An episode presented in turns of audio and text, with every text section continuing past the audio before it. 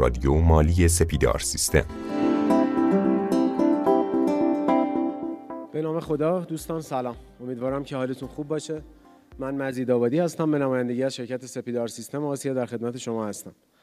امروز همونطور که می‌دونید با همایش تخصصی قانون کار و تامین اجتماعی در خدمتتون هستیم. با حضور دو تن از اساتید برجسته این حوزه جناب آقای وحید حاجی زاده و جناب آقای قدرت الله قدسی. قبل از شروع برنامه یه توضیحاتی در مورد برنامه امروز میدم خدمتتون و اسپانسری که داریم توی این برنامه بعد خیلی سریع وارد ارائه اساتید میشیم. رادیو مالی رو احتمالا خیلی از شما باش آشنایی دارید. یه بستری هستش برای آموزش رایگان مباحث مالی و حسابداری که توسط شرکت سپیدار سیستم راه افتاده. توی گوگل شما سرچ بکنید رادیو مالی. یه اطلاعاتی براتون میاره یه اپلیکیشنی داره هم روی نسخه اندروید داره هم یه وب اپلیکیشنی داره که دوستانی که از iOS استفاده می‌کنن و گوشی آیفون دارن می‌تونن استفاده بکنن.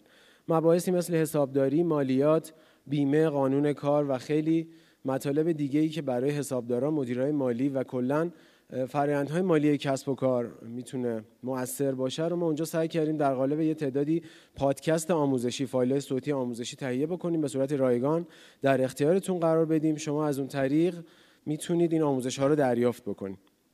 یه کانال تلگرامی داره به آدرس رادیو underline مالی که فایل قابل دانلودش اونجا هست و شما می‌تونید اونها رو با دوستان خودتون هم به اشتراک بذارید. یه توضیحاتی در مورد خود همین سمینار بگم خدمتتون. اینکه ما تو بخش اول در مورد بیمه تامین اجتماعی صحبت می‌کنیم. تو بخش دوم در مورد قانون کار صحبت می‌کنیم. گواهینامه حضور در همایش به صورت الکترونیک فایل قابل دانلودش لینک دانلودش برای شما اس میشه. یه مقداری زمان می‌بره چون اصلاحیه اطلاعات وجود داره. احتمالا تو هفته آینده به دستتون می‌رسه. به همون شماره که ثبت نام کردید لینک قابل دانلودش براتون اس میشه. فایل صوتی همایش در حال ضبط هستش نیازی نیست شما recorder داشته باشید. ما این فایل صوتی رو ضبط می‌کنیم یا از طریق رادیو مالی یا فایل قابل دانلودش رو براتون ارسال می‌کنیم. بعد از اتمام این سمینار حالا احتمالا روز شنبه یه فرم نظرسنجی براتون ارسال میشه که اونم به صورت اینترنتی هستش. شما بعد از اینکه توی نظرسنجی شرکت کردید فایل ارائه اساتید رو می‌تونید دریافت بکنید و از اون فایل هم استفاده بکنید. چون می‌دونستم این سوالات احتمالا دغدغه خیلی از دوستان هستش گفتم که در همین ابتدا بهشون پاسخ بدم. ما یک سمینار آموزشی داریم این خیلی موضوع مهمی هستش. تحت عنوان مراحل رسیدگی به اعتراض در تامین اجتماعی. این سمینار میزبان شهر کرج هستش و ما تو استان البرز این کار رو انجام میدیم. اما حالا به دلیل مسافت کوتاهی که وجود داره جا داشتش که اینجا هم معرفی بکنم خدمت شما. ما توی این سمینار می‌خوایم در مورد آشنایی با های تشخیص بدوی و تجدید نظر دیوان عدالت اداری های رسیدگی و نحوه اقدام صحبت بکنیم. یکی از اساتید این سمینار خود جناب آقای قدرت الله قدسی عزیز هستند و جناب آقای دکتر کاویانی هم توی این سمینار ما رو همراهی می‌کنن از کارشناسان خبره و به نام دیوان عدالت. اگر تمایل به ثبت نام توی این رویداد داشتید به صفحه رویدادهای سپیدار سیستم رو سایت سپیدار مراجعه بکنید. کد تخفیفش را هم براتون ارسال می‌کنیم. احتمالا بعد از این سمینار که می‌تونید توی این سمینار با شرایط خیلی خوب ثبت نام بکنید و از موضوعاتش استفاده بکنید. اما یه موضوع دیگه در مورد اسپانسر ما که شرکت نهار تایم هستش یکی از شرکت های زیر مجموعه همکاران سیستم که بحث تامین غذای پرسنل رو بر عهده داره. مسئله تامین غذای مناسب یکی از موضوعاتی هستش که کاربرا و کارفرماها خیلی باهاش درگیر هستن و دغدغه کارفرماها هستش به نوعی.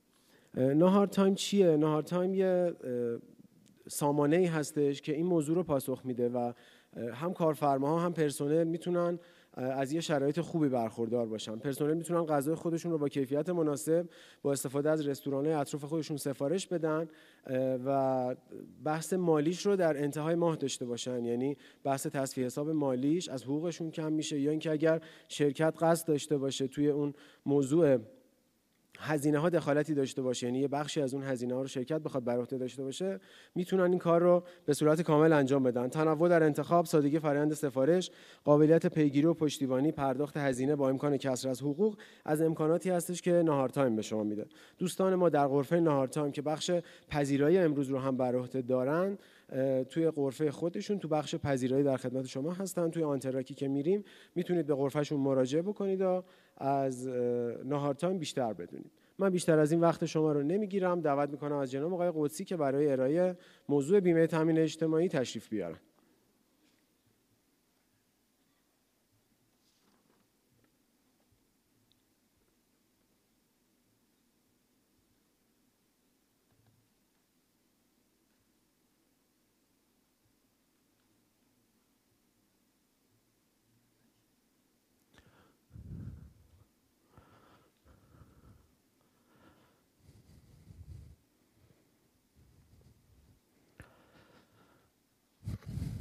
سلام و صبح بخیر عرض می کنم خدمت همه عزیزان. مبحث امروزی که خدمتون ارائه میدم ظاهرا با وقت یک و نیم ساعت در خصوص مقررات کار و تأمین اجتماعی. کار که استاد حاجی زاده خواهند گفت در بحث تأمین اجتماعی. تا اونجایی که برسیم همه زمین هاش اگر حالا نرسیدیم بخشیش موند طبیعتا در اون فایلی که به شما خواهند داد به صورت کامل شرح داده شده و می‌تونید مطالعه بکنید. اولین بحثی که وجود داره در خصوص مقررات کار و تأمین اجتماعی در ماده دو قانون تأمین اجتماعی یک سری تعاریف و اصطلاحات هست برای اینکه بدانیم در این کتاب و در مجموعه اگر جای اصطلاح بیمه شده رو شنیدیم معنیش چیه؟ کارفرما معنیش چیه؟ چه تعهداتی داره؟ چه تکالیفی داره؟ در این ماده فقط توضیح داده که شخصیت اینها و معنی این کلمات چی هست. با توجه به فرصتی که داریم همه این بندها رو شاید فرصت توضیح نباشه. برخی از این بندها که اهمیت بیشتری داره و ممکنه شما باش به نوعی درگیر باشید من تو صحبت هم توضیح میدم و ادامه میدیم جلسمون رو. اولین بحثی که وجود داره خود بیمه شده است. میگه بیمه شده شخصی است که در قبال پرداخت مبالغی به عنوان حق بیمه حق استفاده از حمایت های قانون تأمین اجتماعی را دارد. پس اگر در جایی به شما گفتن که من دفترچه دارم از طرف همسر از طرف پدر این دفترچه معنای بیمه شده نخواهد داد. در کنار بیمه شده خانواده بیمه شده وجود دارند. همسر، فرزندان، پدر و مادر تحت تکفل. که در زمان حیات بیمه شده این افراد فقط حق استفاده از درمان را به طبع بیمه شده اصلی دارند. مورد بعدی که یه مقداری نیاز به توضیح داره بحث کارفرماست. کارفرما شخصی است حقیقی یا حقوقی که بیمه شده به دستور و به حساب او کار می‌کند. آیا کارفرما خودش هم می‌تواند از مزایای تأمین اجتماعی بهرهمند بشود؟ در کنار لیستی که برای همکاران خودش ارسال می‌کنه. اینجا بحث کارفرمای حقیقی و حقوقی جدا می شود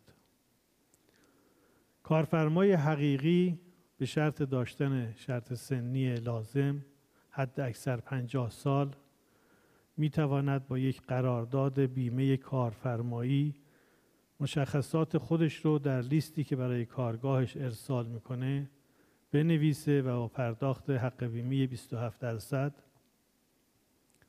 از مزایای کامل تأمین اجتماعی بجز بیمه بیکاری بهره مند بشه. در بحث اشخاص حقوقی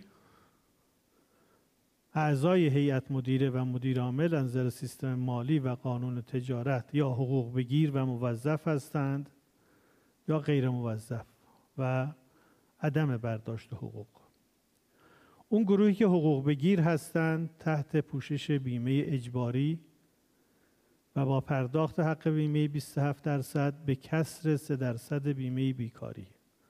از توجه داشته باشیم اعضای هیئت مدیره و مدیر عامل حقوق بگیر مشمول قانون تأمین اجتماعی به صورت بیمه اجباری هستند. ولی مشمول قانون کار نیستند یعنی نمی‌توانند از مزایای بیمه بیکاری بهره مند بشن. اشخاص غیر موظف و کسانی که از محل سود برداشت می‌کنند و حقوق دریافت نمی کنند می توانند عین کارفرماهای حقیقی قرارداد بیمه کارفرمایی ببندند و در ردیف بیمه شدگان در لیست کارگاه درج بشن حق بیمه اینها با نرخ 27 درصده و از حمایت بیمه بیکاری بهرهمند نیستند.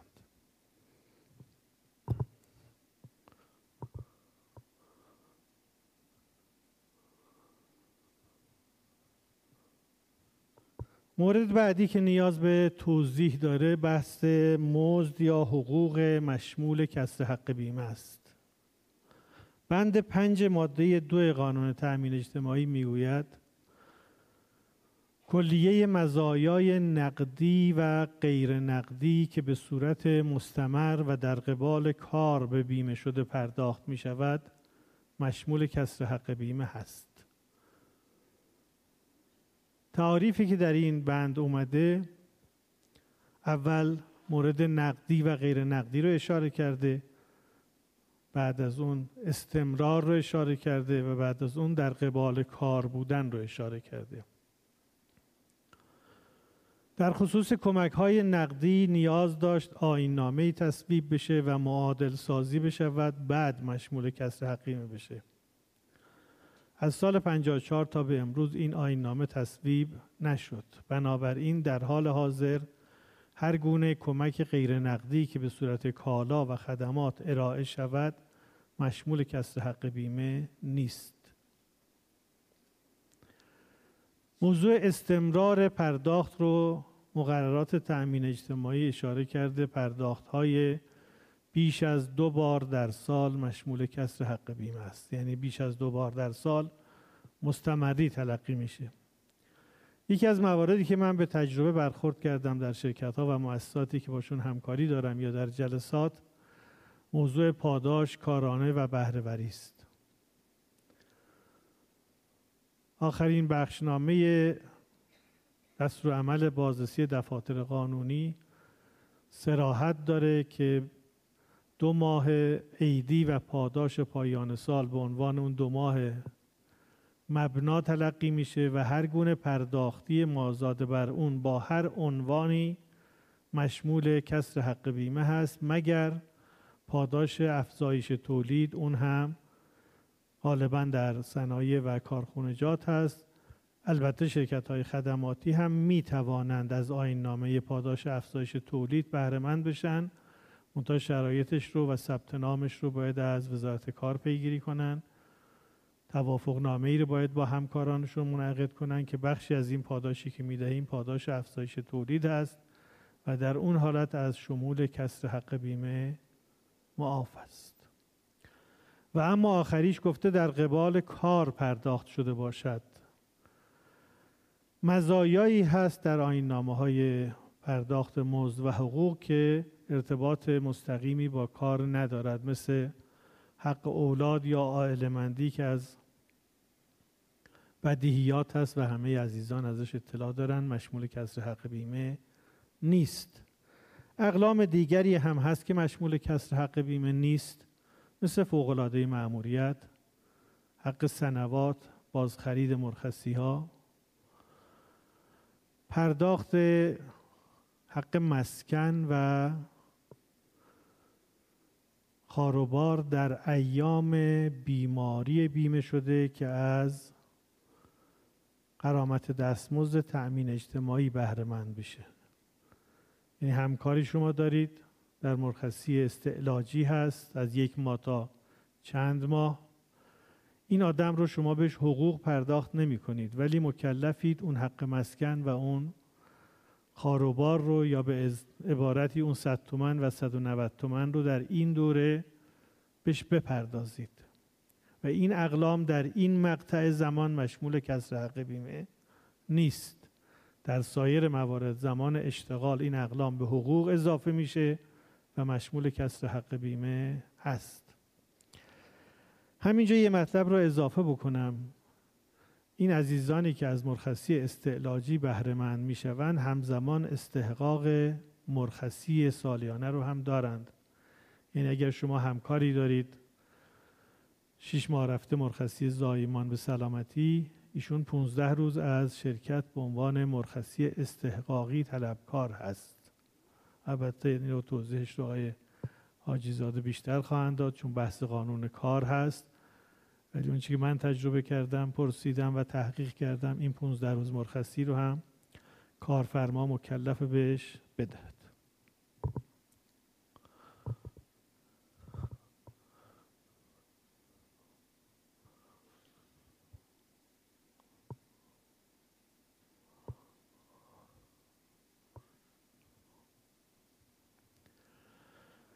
موضوع بعدی که باید بیشتر راجبش توضیح بدم بحث بازنشستگی است. بند 15 ماده دو قانون تأمین اجتماعی می‌گوید بازنشستگی عبارت است از رسیدن به سن اشتغال عدم اشتغال ببخشید به سن بازنشستگی و عدم اشتغال به کار. الان در مؤسسات مختلف افراد بازنشسته شاغل هستند. در سال قبل قانونی تصویب شد به اسم قانون منع به کارگیری بازنشستگان که البته طرف حساب این قانون مؤسسات دولتی و شرکت های دولتی هستند و در برخی از شرکت ها با دستور مقام مافوق این قانون اجرایی شده. ولی اون چی که مورد بحث ماست بحث اشتغال به کار بازنشستگان در مؤسسات خصوصی است. از نظر مقررات تأمین اجتماعی اشتغال به کار بازنشستگان تأمین اجتماعی در مؤسسات مغایر قانون هست. یعنی اگر شما همکاری دارید امروز بازنشست شده فردا تقاضای بازگشت به کار داره با همون پستش یا پست دیگری یا مشابه این حق اشتغال به کارشون نداره. و اگر سازمان تأمین اجتماعی به هر دلیلی به این اطلاعات دسترسی پیدا کنه دو تا اقدام همزمان انجام خواهد داد. اول قطع مستمری اون فرد و استرداد مستمری های پرداخت شده تا اون تاریخ. و دوم مطالبه حق بیمه به معخذ سی درصد از کارفرما. این شد فقط در خصوص بازنشستگانی که از صندوق تأمین اجتماعی مستمری دریافت می‌کنند. اشتغال به کار بازنشستگان سایر صندوق های رسمی در مؤسسات خصوصی از نظر تأمین اجتماعی منعی ندارد. شما مکلف به پرداخت حق بیمه هم نیستید. بنابراین اگر بازنشسته ای رو از سایر صندوق ها به هر دلیل جذب کردید و قرار شد با شما همکاری بکنه اسناد و مدارک بازنشستگی اون رو که شامل حکم بازنشستگی و احتمالا فیش حقوق و دریافت مستمری رو زمائم پرونده داشته باشید که اگر یه روزی بازرسان دفاتر قانونی مراجعه کردن و یا بازرسان عادی مراجعه کردن قابل ارائه باشد و اینها رو به عنوان افراد غیر مشمول ثبت بکنند. از این تعاریف میگذریم میریم بحثای بعدیمون رو ادامه میدیم. ماده سه قانون تأمین اجتماعی حمایت ها رو تعریف می‌کنه در دو بخش کوتاه مدت و بلند مدت. اینجا فقط عناوینش رو می‌بینیم. انشاءالله در ادامه بحث راجع به هر کدوم توضیح هم خواهیم داد.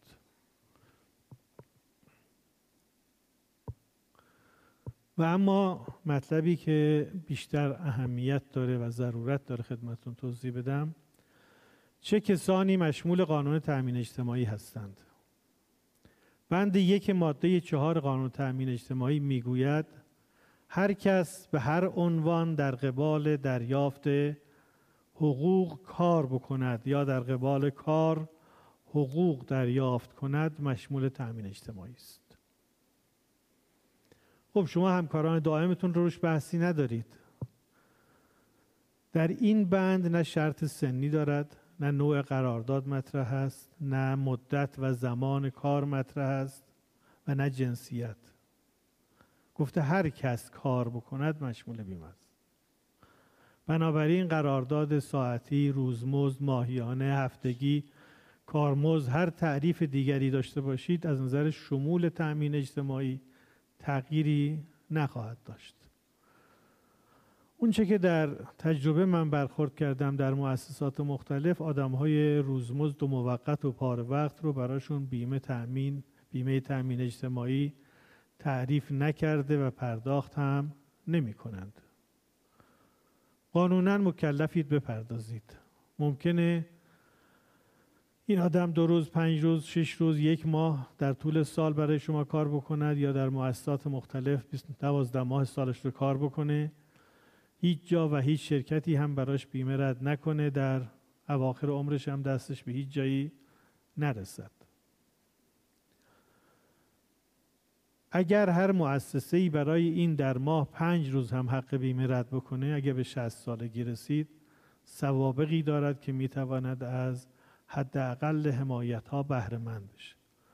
مشکلات شما را من به تجربه می‌دونم. اولین مشکل شما نامنویسی و ارائه اسناد مدارک و معرفی فرد و در واقع تهیه و تنظیم لیستش هست که این رو باید سازمان تأمین اجتماعی برطرف بکند انشالله که من خودم از طریق اتاق بازرگانی اتاق ایران در حال پیگیری هستم که اگر بتوانیم برای نامنویسی این گونه افراد تعریفی ایجاد کنیم مثل کد ملی.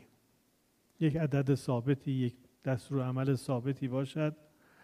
اینها با همون شماره بتوانند بدون مراجعه و ثبت نام لیست های موقتشون ارسال بشه و از حمایت هاشون بهره مند بشه.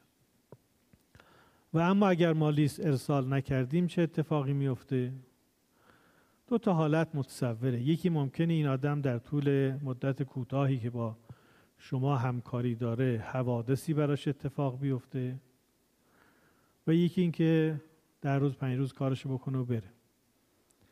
اون زمانی که حادثه ای اتفاق افتاد حتما دقت و توجه بکنید که گزارش حادثه رو تنظیم بکنید. لیست همون ماه و اون آدم رو با حداقل اطلاعاتی که دارید تکمیل بکنید و بفرستید که طبعات بعدیش گریبانگیر شما نشود که انشاءالله در حوادث و ماده 66 بیشتر توضیح خواهم داد.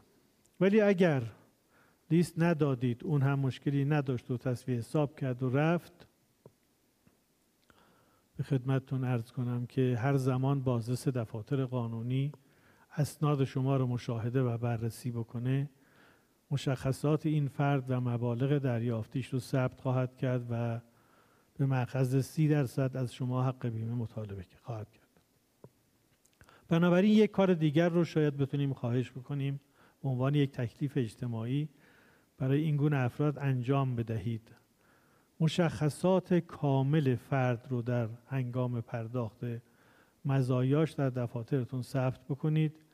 که اگر یه بازرس دفاتر قانونی اومد این مشخصات رو نوشت فردا اون فرد بتواند با ادعای سابقه از این حمایت بهرهمند بشود. یعنی اسناد پاسخگو باشد. اسمی که نوشته میشه کامل با پسوند و پیشوند و شماره ملی و الی آخر نوشته بشه که این یقینا کار خیلی سختی نیست برای تنظیم اسناد مالی که اینها بتوانند یه حداقل ردی برای اشتغالشون در مجموعه سیستم شما داشته باشن در آینده مدعی بشن. ولی اون که از شما مطالبه می‌کنن طبیعتا بازرسی دفاتر قانونی یک سال بعد انجام میشه. امروز تو سال 98 ایم خوشبینانش سال 97 رو رسیدگی می‌کنن. تا بیاد مطالبات قطعی بشه می‌رود در سال 99 بر نظر پرداخت خیلی شرکت به مشکل بر نخواهد خورد. گروه های بعدی مشمول تأمین اجتماعی صاحبان حرف و مشاغل آزاد دریافت کنندگان مستمری ها و آخرین گروهی که باز لازم است راجبشون توضیح بدم اتباع بیگانه. اتباع بیگانه ای که ممکنه در مجموعه ها شاغل بشوند به دو دسته تقسیم می شوند دسته اول اتباعی که در کشور خودشون برابر حمایت های مندرجه در قانون تأمین اجتماعی پوشش بیمه ای دارند و دسته دوم که اکثریت اشتغال در حال حاضر کشور ما رو شکل میدن هیچ گونه حمایتی در کشور خودشون یا کشور سالس ندارند. مثل همین اتباع افغانی و پاکستانی و عراقی و سایر کشورهایی که زیاد هم هستند بحث اول شرط اشتغاله. شرط اشتغال این هست که اینها مجوز اشتغال از وزارت کار رو داشته باشند وگرنه به کارگیریشون خلاف قانونه و وزارت کار می‌تواند به طبع این اشتغال اشتغال افراد فاقد مجوز کارفرما را جریمه کند که با توجه به شرایط حال حاضر این جرائم و این سختگیری ها انجام نمی شود ولی اگر طبعی بیگانه در مجموعه شما شاغل شد که با مجوز بوده و مدارک شناسایی کافی داشته باشد شما مکلفید عین یک ایرانی براش بیمه بپردازید. فقط از سه درصد حق بیمه بیکاری و مقرری بیکاری بهرهمند نخواهد شد. پس تفاوت اصلی اتباع بیگانه در بحث تأمین اجتماعی عدم شمول قانون کار و عدم شمول بیمه بیکاری است. همینجا اضافه بکنم. برابر مقررات تأمین اجتماعی همه افرادی که شاغل و بازنشسته سایر صندوق های رسمی هستند از شمول تأمین اجتماعی خارجند. اونجا که بحث بازنشستهاشون رو کردیم اگر یک شاغل مشمول سایر صندوق ها فرض کنین یک معلمی در سیستم بازنشستی کشوری مشمول هست اومد با شما همکاری کرد و شما حقوقی بهش پرداخت کردید از نظر مقررات تأمین اجتماعی مشمول نیست. حتی امروز اونجا شاغل هست بازنشسته هم نشده. منتها با ارائه اسناد و مدارک ایشون از معافیت مربوطه بهره مند خواهند شد. مبحث بعدیمون سازمان تأمین اجتماعی منابع درآمدیش چیست؟ البته این توضیح و این بند شاید برای خیلی شما توضیح واضحات باشد. منتها یه مطلب رو خیلی وقت شما برخورد نکردید. می‌گوید حق بیمه سی درصد.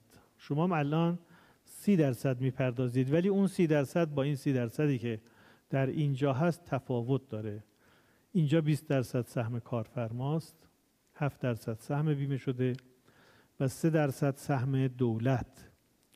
طبیعتا شما سهم دولت رو در لیست هاتون و محاسباتتون هیچ وقت لحاظ نخواهید کرد. تأمین اجتماعی با تجمیع وصولی های هر ماهش فرض کنیم امروز آخر مرداد هست کل حق بیمه تیر ماه پرداخت شده سیستم ها تجمیع کرده. میاد بر مبنای اون یک نهمش رو به عنوان بدهی دولت منظور می‌کنه و به اضافه سایر تعهدات دولت هر ماه به سازمان برنامه منعکس می‌کنه. پس سه درصد دولت هیچ جا منظور نمی شود مگر در بحث محاسبات تأمین اجتماعی. بند بعد درآمد حاصل از سرمایه گذاری هاست. محرزترین مجموعه سرمایه گذاری تأمین اجتماعی شستاس و زیر مجموعه اون و حسابهای بانکی. جرائم و خسارات. اینجا لازم هست توضیح بدم خدمتون بر اساس آخرین مصوبه تیر 87 مجمع تشخیص مسلحت نظام. در حال حاضر تأمین اجتماعی دو جریمه مطالبه می‌کنه برای کارفرمایانی که مقررات رو رعایت نکردند. یک جریمه تأخیر یا عدم ارسال لیست. شما لیست تیرماتون رو تا دیروز ند... لیست تیرما تا دیروز ندادید می‌خواید ببرید شنبه و یک شنبه تحویل البته شنبه استثناا در جاهایی که پنج شنبه تعطیل هنوز جزء فرصت محسوب میشه ولی می‌خواید یک شنبه تحویل بدید. معادل ده درصد حق بیمه اون ماه به عنوان جریمه تأخیر ارسال لیست از شما مطالبه خواهند کرد و معادل دو درصد حق بیمه تا مادامی که حق بیمه رو بپردازید به صورت ماهیانه به عنوان جریمه تأخیر پرداخت حق بیمه مطالبه خواهد شد. با این توضیح که به جریمه جریمه تعلق نمی‌گیرد یعنی اگر به شما گفتن جریمه این ماه شما دویس هزار تومن هست همون دویس هزار تومن در ماه اضافه میشه. ماه بعد نمیشه دویس ده هزار تومن دویس پونزه هزار تومن. یعنی به طبع عدم پرداخت شما به جریمه هم جریمه تعلق بگیره. و توضیح دوم این که اگر اصل حق بیمه رو قبل از اقدامات اجرایی به صورت یک جا بپردازید از چهل درصد معافیت جرائم برخوردار خواهید شد. ضمن که در همین جا اشاره بکنم که یک بخشنامه بخشودگی جرائم تأمین اجتماعی در حال اجراست که آخرین فرصتش دوازدهم شهریور هست. اگر کسی بدهی تا پایان اسفند 96 داره تا به حال اقدامی نکرده در این فرصت باقی مانده مراجعه کنه با کارگروهی که در استانداری تشکیل میشه اونها تایید بکنن تأمین اجتماعی جرائم تا پایان 96 رو مکلف هست بخشودگی اعمال بکند. راجب کمک ها و هدایا که بحث نداریم راجب 3 درصد حق بیمه بیکاری قانونی تصویب میشه در سال 66 به عنوان یک قانون موقت. با اجرای سه ساله از سال 69 به عنوان یک قانون دائم سه درصد دستمزد مشمول کسر حق بیمه مشمولین قانون کار.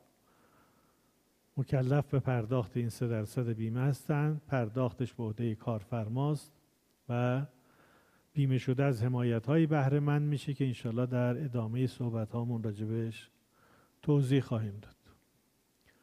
یه حق بیمه کارگران ساختمانی رو شاید شما در خیلی جاها شنیدید. که میگن کارگران ساختمانی بیمه شدند نشدند شکایت دارند تظاهرات کردند.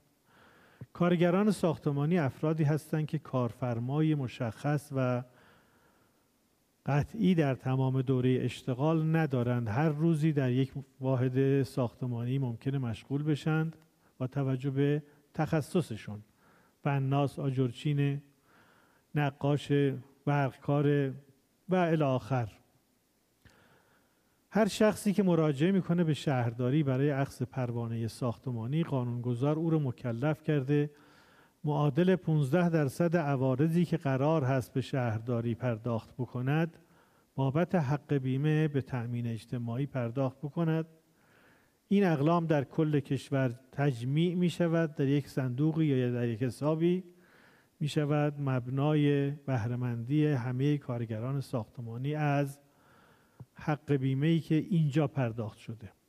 هر کارگر ساختمانی باید بره سازمان آموزش فنی و حرفه‌ای وزارت کار حالا بعد از طی دوره یا بعد از امتحان یک گواهی بگیرد یا یک مجوزی بگیرد که شغل من این هست و در کار ساختمانی مشغولم. این گواهی رو که بگیره با ارائه اسناد و مدارکش نزد تأمین اجتماعی ثبت نام خواهد کرد.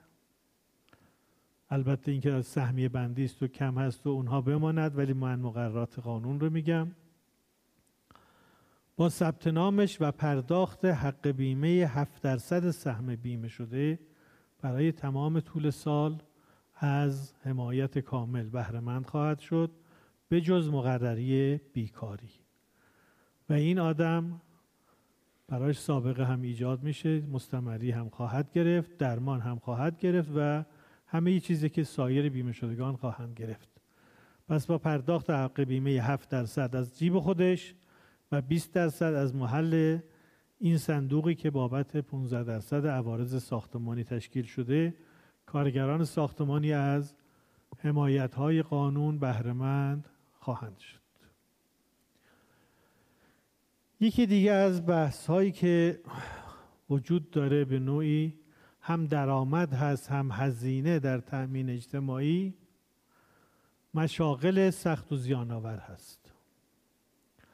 چه شغلی سخت و زیانآور هست؟ چگونه رسیدگی می شود کمیته های رسیدگی کننده چه وظایفی دارند؟ و در نهایت کارفرما چه وظایفی برای مشاغل سخت و زیانآور دارد؟ هر بیمه شده ای صرف نظر از نوع اشتغال و محل اشتغالش می تواند حق دارد تقاضا بکند که شغل من سخت و زیان آور هست. بنابراین در ابتدای قضیه محدودیتی در حال حاضر وجود نداره. ممکنه در آینده محدود بشه بگن مشاغل سخت و زیان آور فقط در قالب این مشاغل می گنجند همچنان که الان در بخش دولتی ها این مشاغل تعریف شده است و از قبل مشخص شده است. درخواست عام معنی ندارد. ولی هنوز در بخش خصوصی این محدودیت ایجاد نشده. بیمه شده درخواستش رو به اداره کل کار و امور اجتماعی استان مربوطش تحویل میده. با قید مشخصات خودش مشخصات کارفرماش شغلش و مدت اشتغال به کارش. طبق آینامه موجود این درخواست باید به بازرسان کار و بهداشت ارجاع بشه. اونها برن شغل رو بررسی بکنن و برای اون شغل گزارشی تهیه بکنند که این شغل به این دلیل سخت و زیانآور هست یا نیست. صرف تهیه این گزارش نه تایید سخت و زیانآور بودنه و نه رد ادعای فرد.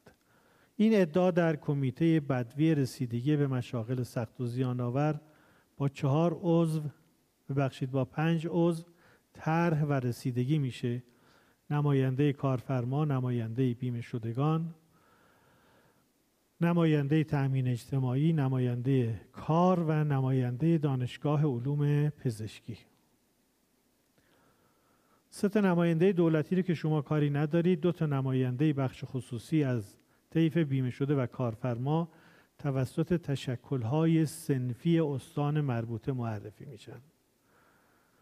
در خصوص کارفرمایان کانون عالی انجمنهای سنفی و در خصوص کارگران تشکلی که در استان مربوطه اکثریت رو داشته باشد در بعضی جاها کانون عالیشون اکثریت داره در بعضی جاها سایر تشکلاشون چون در بخش کارگری ما تشکلهای مختلف داریم در حال حاضر. به ثبت رسیده و رسمی. این درخواست در کمیته مطرح میشه. این کمیته باید نظر بدهد. به دو تا مبنا هم اشاره کند. یک این شغل سخت و زیان آور هست یا نیست؟ و دوم از نوع گروه الف هست یا ب. گروه ب رو تعریف می‌کنیم. گروه ب مشاغلی هستند.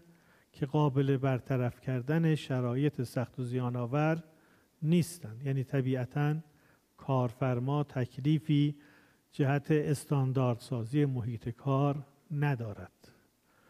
این گروه رو آخرین مصوبه ای که وزارت کار داده به 13 گروه و یا 13 رسته شغلی تعریف کرده در اسفند 94 ابلاغ کرده. اگر قرار هست گروه جدیدی به اینها اضافه بشه مجددا باید بره و در اون کارگروه تصویب و ابلاغ بشه.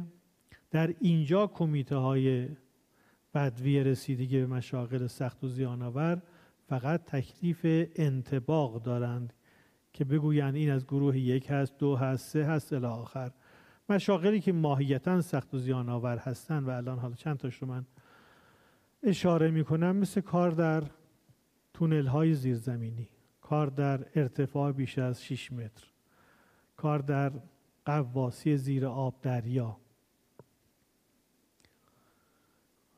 جاهایی که مثل بیمارستان های روانی مثل گاوداری دامداری جاهایی که شرایط رو نمیشه تغییر داد شرایط موجود تثبیت شده است و قابل اصلاح نیست. اینها سیزده گروه شغلی هن که در این گروه ها می‌تونن اینا رو انتباق بدن.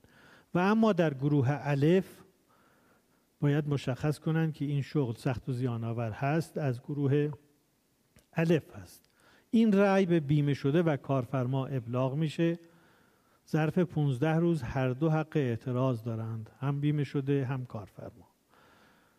بیشتر بحث ما فکر می‌کنم امروز کارفرمایی باشد. اگر کارفرمایی به این رأی اعتراض نکند رأی قطعی است. ولی اگر اعتراض بکنه میره در کمیته تجدید نظر همون مرجع رسیدگی میشه.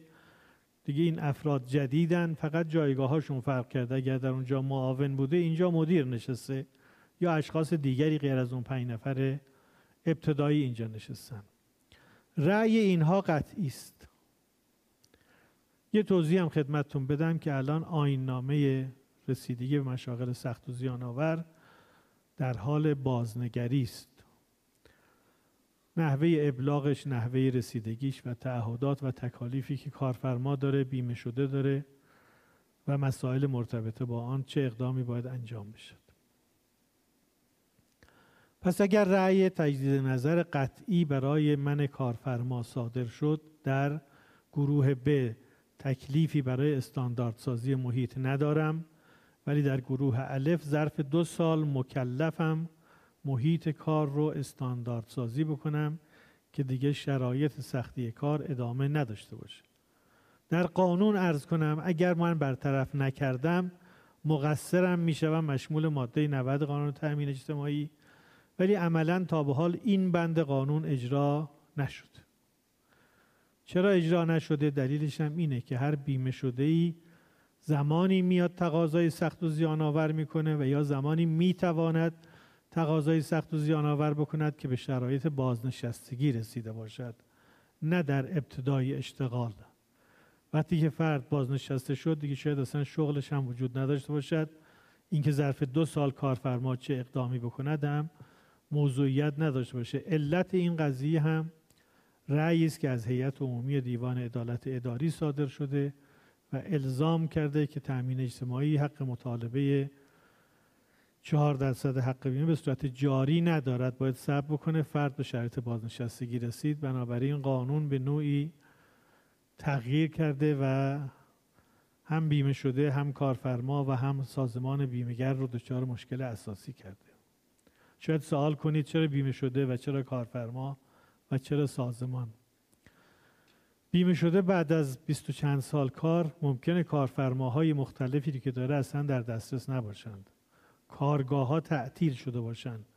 وجود خارجی نداشته باشند. اثبات شرایط سختی کار در بعد از 20 سال امکان پذیر نباشد. درسته که الان در کمیته های بررسی کننده شاید بگیم خیلی جاها با احساس ترحم و دستگیری انجام می‌دهند ولی عملا خیلی از این مشاغل امکان بازرسی ندارند. فردی در یه پیمانکاری کار کرده مثلا راهسازی اتوبان زنجان به تبریز. الان 15 سال در حال بهره برداری است. دیگه چیزی وجود نداره که اون بند خدا مدعی بشه. من در اینجا کار کردم و این شغل سخت بوده. کی برود این شغل رو بررسی کند؟ این یکی از مشکلات اساسی است. نبودن کارفرما تعطیل شدن شرکت ها منحل شدن تغییر کاربری دادن باعث این شود که بیمه شده به حقش نرسه. کارفرما چه مشکلی خواهد داشت؟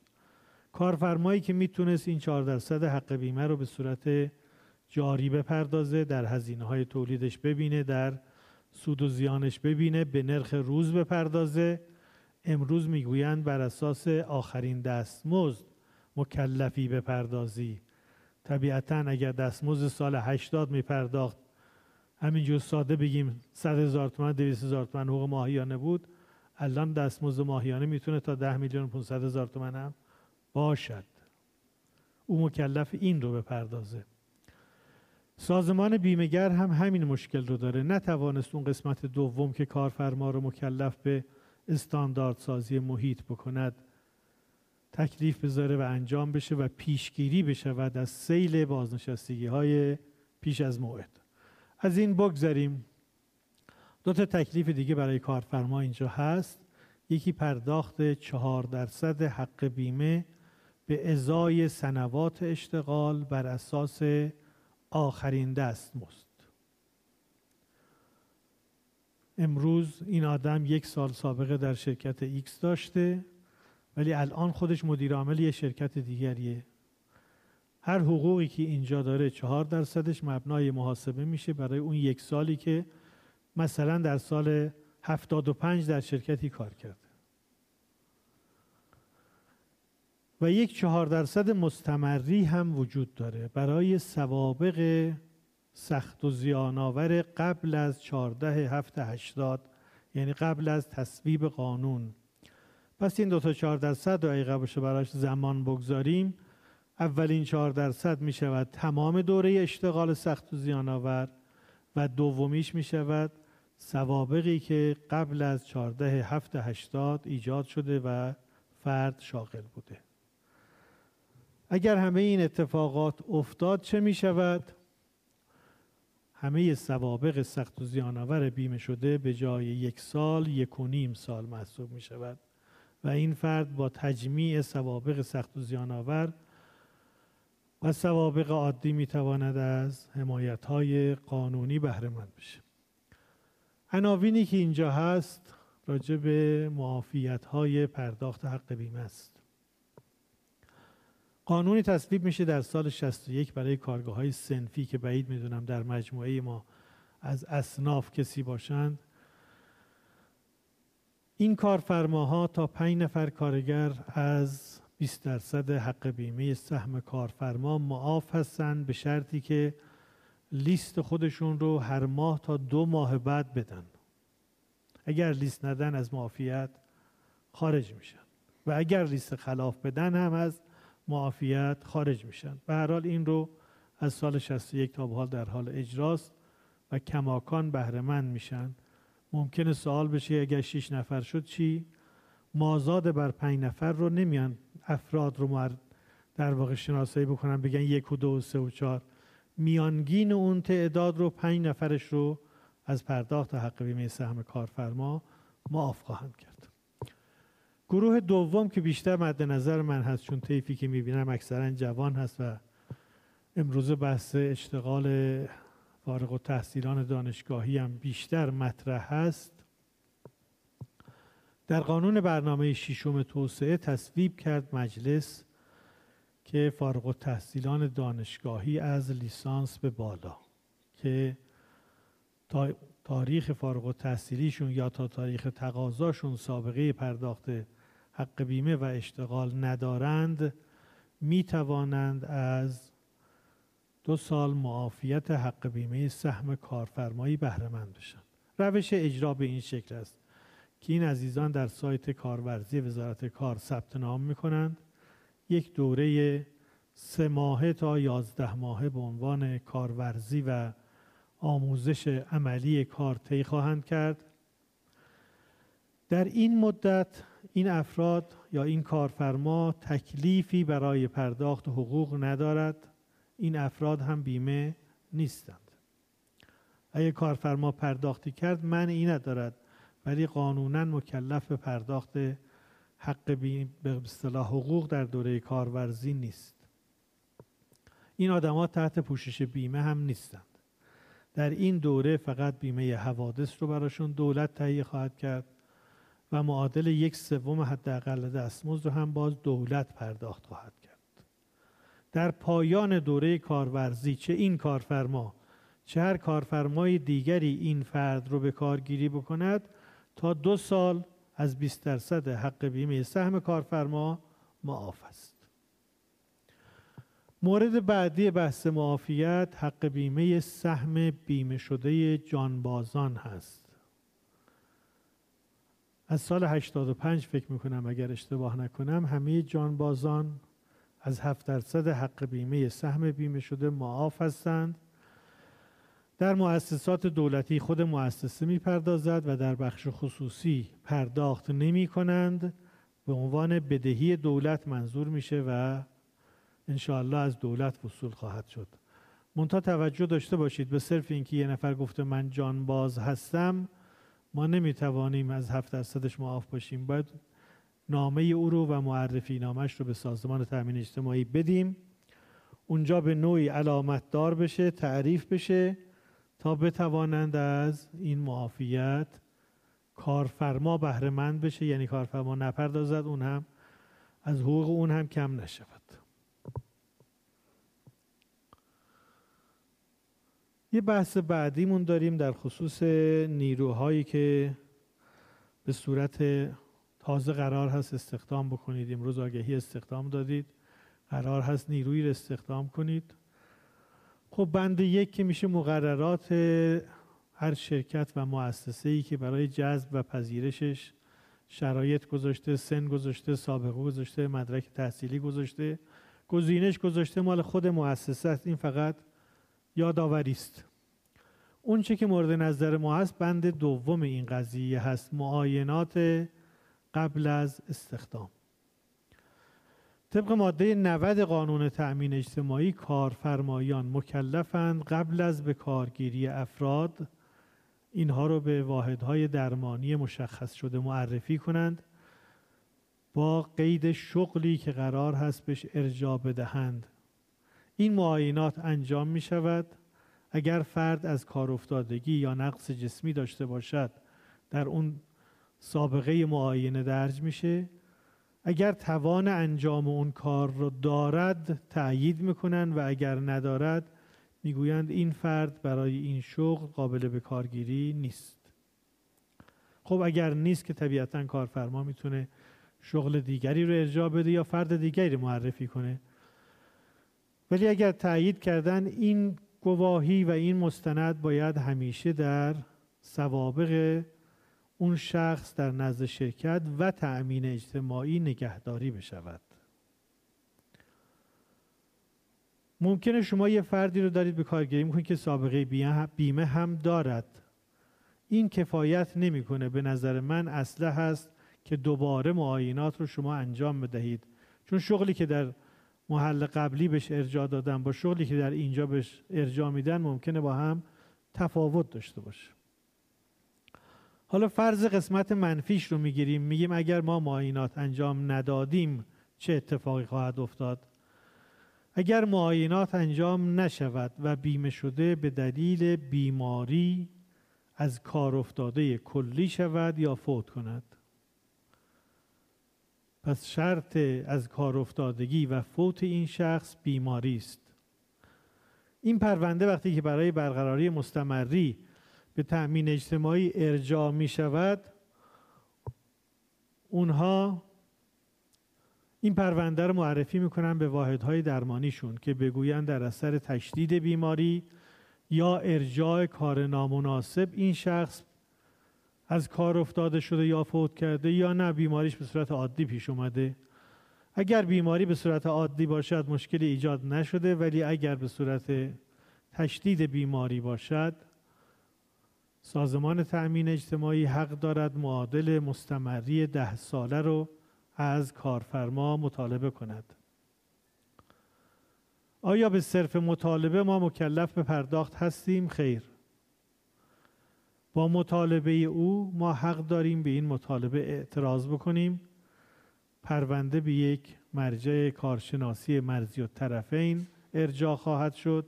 متشکل از نمایندگان کارفرما نمایندگان تأمین اجتماعی و طبیعتا نمایندگانی که این دو نماینده معرفی می کنند اونها هر رأی دادن لازم الاجراست. پس بحث تکلیف ماده 90 و معاینات قبل از استخدام رو همینجا میبندیم و در ادامه بحثمون نویسی بیمه شده که خیلی نیاز به توضیح ندارد. ارسال لیست و پرداخت حق بیمه هم که یه چیز عادی است و اشاره در خصوص کارآموزان بکنیم. برابر مقررات تأمین اجتماعی چیزی به اسم معافیت کارآموزان نداریم مگر مواردی که قانونگذار سراحتا تصریح کرده باشد. مثل همین کارورزان فارغ التحصیل دانشگاهی یا اگر برگردیم به گذشته تر چیزی داشتیم تحت عنوان طرح کاد برای دانش آموزان دبیرستانی. و اونها هم از حق معاف بودن که الان دیگه شاید طرح موضوعش خیلی اهمیت ندارد یه ماده سی و هفتی در قانون تأمین اجتماعی وجود دارد در رابطه با نقل و انتقال عین یا منافع کارگاه ها کارگاه های مشمول بیمه. اگر قرار هست اجاره بکنید رهن بدید بخرید بفروشید یا فسخ هر یک از این اقدامات رو انجام بدهید این ماده قانونی می‌گوید انتقال گیرنده مکلف است گواهی عدم بدهی به تأمین اجتماعی را از انتقال دهنده مطالبه کند یعنی تا امروز که این واحد سنفی تولیدی و یا تجاری در اختیار شخص اول بوده و شخص دوم قرار هست تحویل بگیره پس باید یک دونه گواهی از این آدم مطالبه کنه روش کار چیست؟ وقتی که ما به دفترخونه مراجعه می‌کنیم چند تا استعلام به ما میده. یکی از این استعلام ها استعلام تأمین اجتماعی است. یادمون باشه استعلام تأمین اجتماعی رو اگر گرفتیم ببریم و در دبیرخانه شعبه مربوطه ثبت کنیم. اگر روی کلمه ثبت من تأکید دارم به دلیل اینه که ما نامه رو می‌بریم. اون کارمند عزیز می‌گیره می‌ذاره تو کازیش میگه چشم. اینکه ما ثبت بکنیم تأمین اجتماعی و یا اون شعبه مکلف می شود ظرف 15 روز از تاریخ ثبت جواب بدهد و اگر جواب نداد دفترخونه می تواند معامله را انجام بده. و اگر ظرف 15 روز جواب هم داد جوابش حد اکثر در دو شکل بیشتر نمی‌تونه باشه. یا باید بگوید نقل و انتقال برامانه است یا بگوید آریال بدهکار است. اینکه بگوید ما قرار هست رسیدگی بکنیم قرار هست بازرسی بکنیم قرار هست خیلی کارها رو بکنیم پاسخ نیست. پس پاسخ دفترخونه ظرف 15 روز با این دو تا تعریف نقل و انتقال بلامانه است یا آریال بدهکار هست؟ اگر گفت بدهکار هست تکلیف چیه؟ یا این دو نفر میرن ترتیب پرداخت بدهیشون رو میدن یا با علم وجود بدهی انتقال گیرنده میپذیرد؟ می‌گوید اینجا ده میلیون بدهکار اب نداره من ده میلیون به شما نمیدم میرم تامین اجتماعی قسم میبندم و کارم رو انجام میدم. خب حالا اگر این مقررات رو رعایت نکنیم چه اتفاقی میفته؟ در اون حالت انتقال گیرنده و انتقال دهنده متضامنا مسئول پرداخت دیون گذشته کارگاه خواهند شد. و قطعا در این حالت تامین اجتماعی به فردی که نزدیکتر هست مراجعه خواهد کرد که اون انتقال گیرنده است یا مالک فعلی کارگاه است.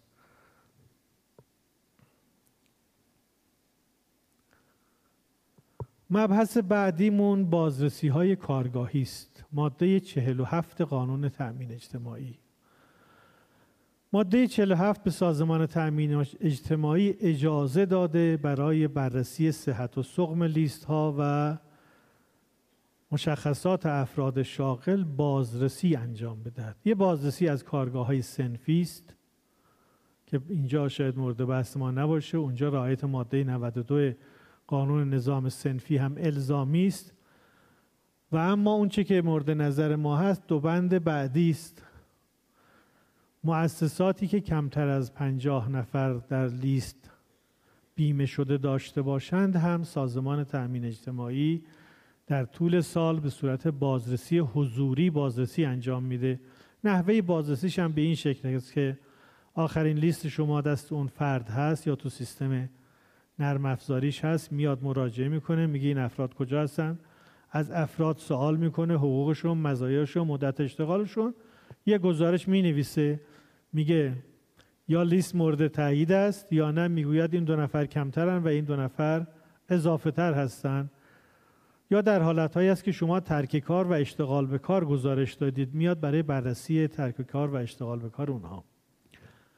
گروه بعدی که بیشتر شاید شرکت ها و مؤسسات باش درگیر هستند بازرسی دفاتر قانونی است از مؤسسات حقوقی. این بازرسی دفاتر قانونی تاریخچه طولانی دارد. در گذشته می‌گفتن از بعد به تأسیس تا روز ما بازرسی می‌کنیم. بررسی شد دیدن در قانون تجارت گفتن هیچ شرکتی مکلف به نگهداری اسناد بیش از ده سال نخواهد بود. اومدن دستور عمل بازرسی دفاتر قانونی رو کردن تا ده سال. این ده سال مورد اعتراض بخش خصوصی و تشکلهای بخش خصوصی واقع شد. از طریق اتاق بازرگانی ایران در شورای گفتگوی دولت و بخش خصوصی مطرح و تصویب شد که بازرسی دفاتر قانونی منحصرا در سال آخر مالی. البته یه مصوبه از طریق معاون اول رئیس جمهور به عنوان رئیس ستاد اقتصاد مقاومتی صادر شده گفته یک سال از تاریخ آخرین لیست که این با سیستم های مالی و با قانون تجارت مقایرت داره. چون وقتی که میگیم یک سال از تاریخ آخرین لیست هنوز دفتری تکمیل نشده بسته نشده اظهارنامه تنظیم نشده.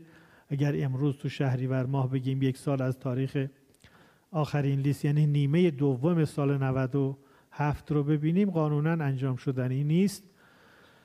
هیئت امنای سازمان تأمین اجتماعی تصویب کرد و به صورت بخشنامه ابلاغ کرد به کلیه واحدها. آخرین سال مالی. یعنی امروز که اینجا خدمت شما هستیم آخرین سال مالی می شود سال 97 پس به صورت عام هیچ واحد حسابرسی حق درخواست بازرسی دفاتر قانونی سال 96 و به قبل را ندارد.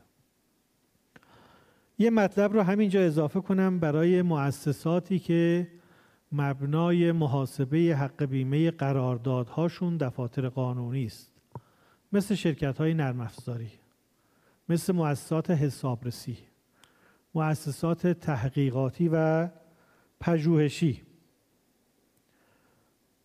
واحدهای صنعتی تولیدی که از اون قانون رفع موانع تولید قرار برخوردار بشوند اینها متقاضی رسیدگی باشند نه مخالف رسیدگی. هرچند در این بخشنامه این تفکیک انجام نشده. ولی در دستورالعمل بازرسی دفاتر قانونی سراحتا اومده که اگر این مؤسسات از ارائه دفتر خودداری بکنند حق بیمه قرارداداشون طبق ضریب اعمال میشه که در ادامه صحبت توضیح خواهیم داد و به ضررشون هست. بنابراین بجز این استثناء سایر موارد رو می توانید همکاری نکنید با بازرس اعزامی یا تقاضا کننده و پاسخ کتبی بدهید که به استناد بخشنامه 11 ممیز یک این گونه شرکت ها و به استناد آخرین بخشنامه این دسته از شرکت ها از شمول بازرسی دفاتر قانونی معاف است.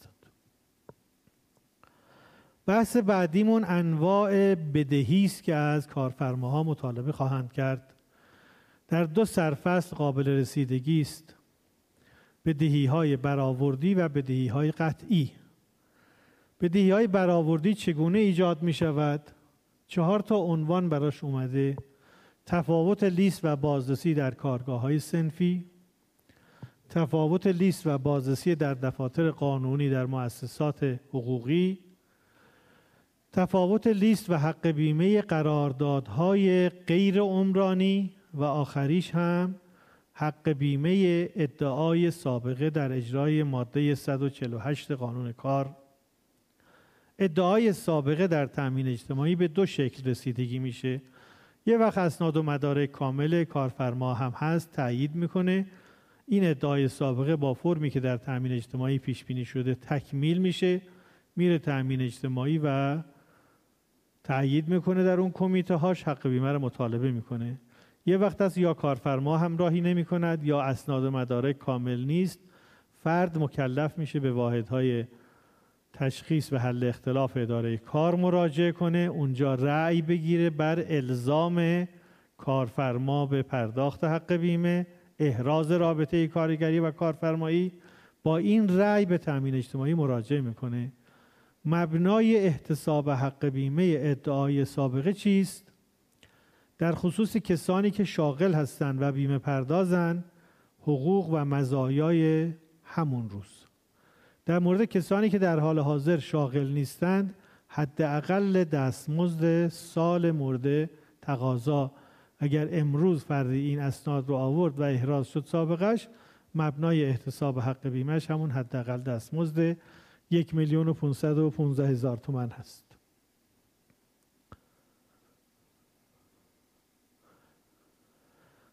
هر بدهی برآوردی یه مراحل رسیدگی داره. اگر اعتراض بکنیم ظرف سی روز در هیئت بدوی رسیدگی میشه رأی بدوی ابلاغ شد حق داریم ظرف 20 روز اعتراض کنیم در هیئت تجدید نظر رسیدگی میشه. رأی هیئت تجدید نظر از تاریخ ابلاغش قطعی است. منتها حق خواهیم داشت به دیوان عدالت اداری مراجعه کنیم در مورد مؤسسات غیر دولتی. مراجعه به دیوان عدالت اداری موجب توقف اجرایی رأی نخواهد شد مگر قرار توقف اجرایی رأی در شعب دیوان صادر بشود.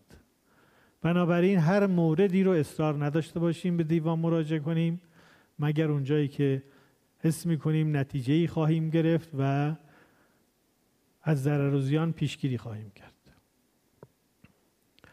یک راه دیگری هم وجود داره. می‌تونیم این بدهی رو تقسیط بکنیم که مشمول جرائم ماهیانه نشیم. اگر در دیوان هم زمان برد پرداخت کردیم نهایتا بستانکار خواهیم شد. و اما بدهی قطعی اولین بدهی قطعی لیستی که ما خودمون ارسال کردیم و اعلام کردیم یک بدهی قطعی است. بعد از اون اختاریه هست. بعد از قطعیت هر بدهی یک اختاریه با مهلت 48 ساعته صادر می شود. در بعد از صدور این اختاریه ما حق داریم مراجعه کنیم و بدهیمون رو تقسیط بکنیم. تا 36 قسط تقسیط در اختیار شعبه است. از 36 قسط تا 45 قسط در اختیار اداره کل استان هست. از 45 قسط به بالا باید بیاد در ستاد سازمان رسیدگی بشه تا 60 قسط. تقسیط نکردیم اجرایی شروع می شود ماده 50 قانون تأمین اجتماعی. با صدور اجرایی دو نیم درصد به عنوان حق الاجرا به بدیه ما اضافه خواهد شد. اگر یک ماه طول بکشه این دو نیم درصد می شود پنج درصد. خب اگر اجرایی صادر شد واحد اجرایات یا معمور اجرای تأمین اجتماعی چه کارایی می‌تونه انجام بده؟ یا به نوعی چه اختیاراتی داره و چه محدودیت هایی داره؟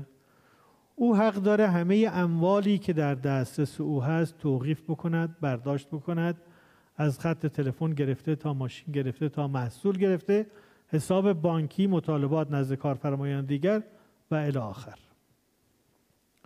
و اما اون کاری که نمی‌تواند انجام بدهد اموری که موجب تعطیلی کارگاه بشود حق ندارد انجام بدهد.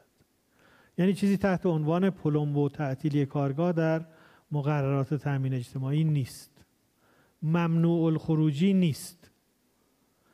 توقیف مواد اولیه نیست. توقیف ماشینالات هست ولی فروش ماشینالات نیست. یعنی اگر ماشینالات موجود در شرکت و واحد تولیدی من دارن کار می‌کنن اون نمی‌تونه این ماشینالات بفروشه. می‌تونه توقیف بکنه که من نفروشم. و یک چیز دیگری که شاید کمتر بهش برخورد کرده باشید بازداشتنامه اشخاص سالس هست. شما بدهکارید تأمین اجتماعی نامه شما رو به بانک می نویسه به عنوان شخص سالس از حساب شما برداشت می کند شما بدهکارید به واگذارنده کارتون می نویسه از حساب شما برداشت بکند. نه فرد دیگری بدهکاره با شما روابط مالی داره. ادعا می‌کنه من از شرکت X طلبکارم یا نه پیمانکارش هستم. تأمین اجتماعی از او مطالبه می‌کنه به عنوان شخص ثالث این مطلب رو حتما توجه داشته باشید که ما به بازداشتنامه شخص سالس حد اکثر ظرف ده روز باید جواب بدیم. که این شخص مطالبات قابل پرداختی دارد یا ندارد. اگر نوشتیم ندارد دیگه تکلیفی نداریم. اگر نوشتید دارد حتما باید بپردازیم. ولی اگر پاسخ ندهیم او اقدامات اجرایی رو بر علیه این شخصی که پاسخ نداده عمل می‌کنه. هرچند بدهکار مستقیم نیست. از شخص سالس مطالبه خواهد کرد و دچار دردسر خواهید شد. راجع به هیئت های توضیح دادیم. دیگه ورود نمی کنیم که وقتمون رو استفاده بکنیم. میترسم وقت کم بیاریم. اینها فقط تیتر مطلبش بیاد براتون. دیوان عدالت رو هم ما شرح نخواهیم داد. یه مصوبه و بخشنامه در سال 96 صادر شده. دستورالعمل اجرایی مواد 16 و 17 آین نامه هیئت های تشخیص مطالبات. گفتن یک سری مطالبات قطعی می شود کارفرما بعد از قطعیت بدهی اسناد متقنی را ارائه می دهد که نشونگر اینه که نباید مطالبه می شد یا مطالبه مضاعفی داره اتفاق میفته یا این کارفرما مفاسد حساب پیمانکاری رو گرفته قرار ارائه بده یا پرونده در دو شعبه تشکیل شده چند ردیف هست که حالا تو دستور عمل استراحت داره. در اینجا تقاضای کارفرما در یک کمیته در شعبه رسیدگی میشه. اگر شعبه تایید کرد در اداره کل استان رسیدگی میشه. اونجا تایید کرد به دستور مدیر کل استان مجددا به هیئت تجدید نظر ارجاع میشه تا راجع به اون اسناد و مدارک اظهار نظر بکن امور مربوط به ایثارگران هم فقط یادداشتی بخونیم و رد بشیم. راجع به حوادث ناشی از کار در مقررات تأمین اجتماعی ماده 66 قانون تأمین اجتماعی صحبت می‌کنیم که توجه داشته باشید دوستان. چه حادثه ای ناشی از کار هست؟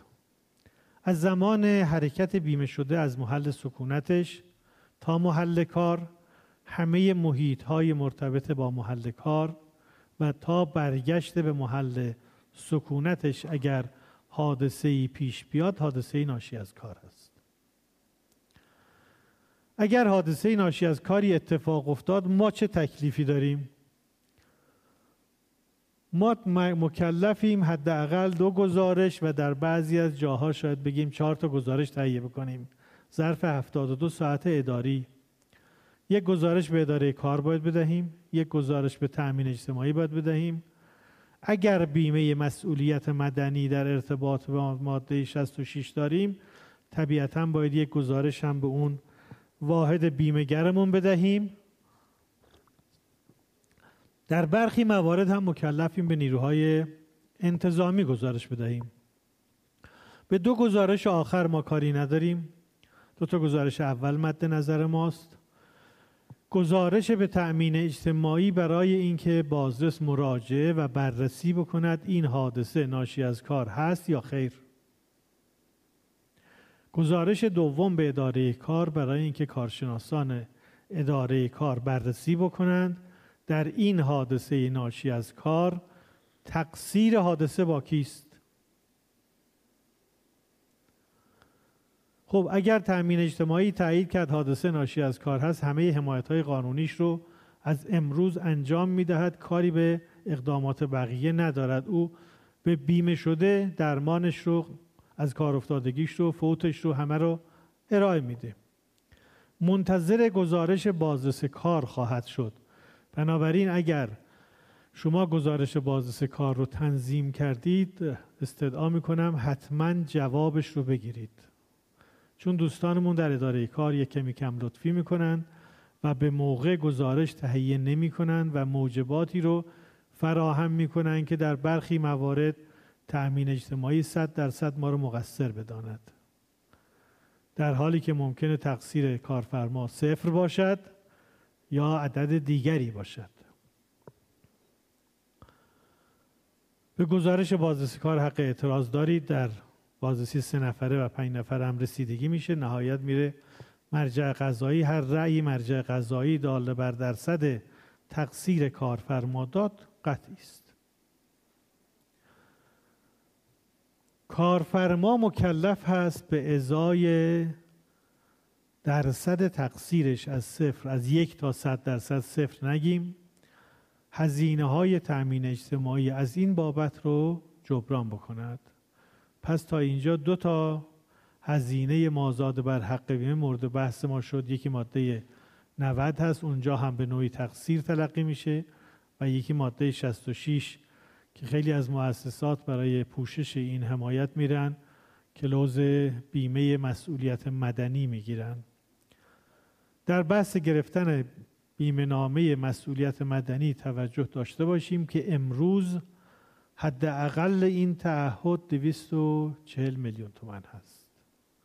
این اگه بگیم یک فرد با مستمری دو میلیون تومن فوت بکند یا از کار افتاده بشود سالش میشه 24 میلیون تومن ده سالش می‌شود 240 میلیون تومن پس پوشش مسئولیتمون کمتر از این عدد نباشد. این که حالا ما تعدادمون چند نفر هست و چه مبانی داریم در با خود بیمهگر بخش خصوصیتون بررسی بکنید. اینها هم که توضیح دادیم در حین صحبت. خب این فکر می‌کنم بحث اصلیمون هست. وقتمون انشالله می‌رسه. امور پیمانکاران. مجموعه عزیزانی که اینجا نشستن از مؤسسات مختلف هم می‌توانند پیمانکار باشند هم می‌توانند واگذارنده کار باشند. پس ما تکلیف رو در هر دو قالب به صورت همزمان رسیدگی می‌کنیم. بحث اولش مواد قانونی است.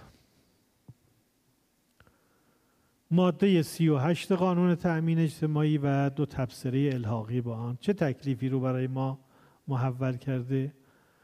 گفته واگذارندگان کار مکلفند به محض انعقاد قرارداد ضمن الزام پیمانکار به ارسال لیست و پرداخت حق بیمه کارکنان شاغل در قرارداد و کارکنان پیمانکاران فرعی پنج درصد از هر صورت وضعیت کسر به عنوان ودیعه نزد خود نگهداری و در پایان کار پرداخت مبالغ مکسوره و آخرین صورت وضعیت را منوط به ارائه مفاسا حساب تأمین اجتماعی بکند اگر با عینک واگذارنده کار نگاه کنیم سه تا تکلیف برای واگذارنده کار گذاشته. یکی الزام پیمانکار به ارسال لیست و پرداخت حق بیمه. این الزام کجا درج می شود و چگونه عمل می شود؟ در اکثریت قراردادهایی که بسته میشه اونجایی که راجع به شرایط پیمان اون دو سه صفحه اول صحبت می‌کنن مدت و مبلغ و موضوع یکی از موادش میگه که پیمانکار مکلف است کارکنان خودش رو بیمه کنه. مقررات کار و تأمین اجتماعی رو نسبت به همکارانش رعایت بکند یا نسبت به کارکنانش. این الزام همینجا کافی است. وقتی که به امضای طرفین رسیده یعنی من واگذارنده کار اولین تکلیفم رو انجام دادم. تکلیف دومم پنج درصد مکسوره از هر صورت وضعیت هست. این رو توجه بفرمایید که پنج درصد ناخالص هر صورت وضعیت نه صورت وضعیتی که ما بگیم این مشمول هست اون مشمول نیست. این خرید خارجی است و اون معافیت دارد. هر صورت وضعیت موقتی که تنظیم میشه در خصوص هر موردی باید پنج درصدش نگهداری بشه.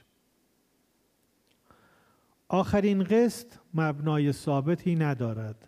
می‌تواند صفر باشد می‌تواند صد باشد. پس حداقل تکلیفی که یک واگذارنده کار دارد نسبت به کل کار کرد نمی‌تواند کمتر از پنج درصد باشد.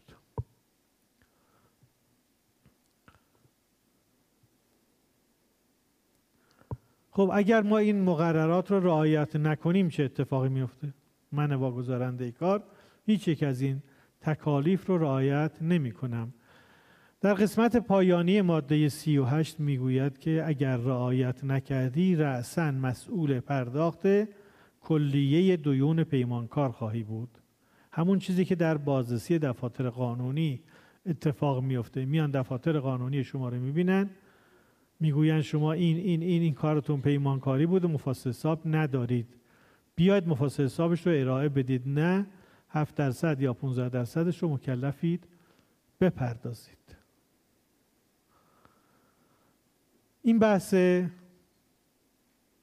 تکالیف مندرج در خود ماده 38 حالا خارج از چارچوب ماده 38 تبصره الحاقی به اون چی میگه؟ میگه تا کی من مکلفم این سپرده رو نگهداری کنم؟ تبصره الحاقی میگه چنانچه ظرف یک سال از تاریخ خاتمه تعلیق یا فسخ قرارداد پیمانکار مفاسا حساب ارائه ننماید واگذارنده کار مکلف است اطلاعات پیمان رو به تأمین اجتماعی اعلام کند. پس مهلت اخذ مفاسا حساب به عنوان یک سند شده یک سال. شما ممکنه یه قرارداد اصلی در طول ده سال داشته باشید پیمانکارهای مختلف بیان. در مقاطع مختلف کار انجام بدهند و بروند. منتظر خاتمه قرارداد اصلی نباشید. هر پیمانکار فرعی که با شما کار می‌کند ظرف اون یک سال مفاسا حسابش رو بگیرید. حالا اشاره پیمانکاران فرعی شده در بعضی از مؤسسات من دیدم. میان لیست کارکنان پیمانکار فرعی رو در لیست خودشون می نویسن و به نوعی میگن خیلی خوب حق بیمه هم با ما. این کار ضمن اینکه خلاف هست طبعاتی رو برای این کارفرما خواهد داشت. اولین طبعاتش اینه که این افراد می‌تونن مراجعه کنن به اداره کار بگن این آدم حقوق ما رو نداده ایدی ما رو نداده پاداش ما رو نداده سنوات ما رو نداده درخواست بازگشت به کار هم داریم.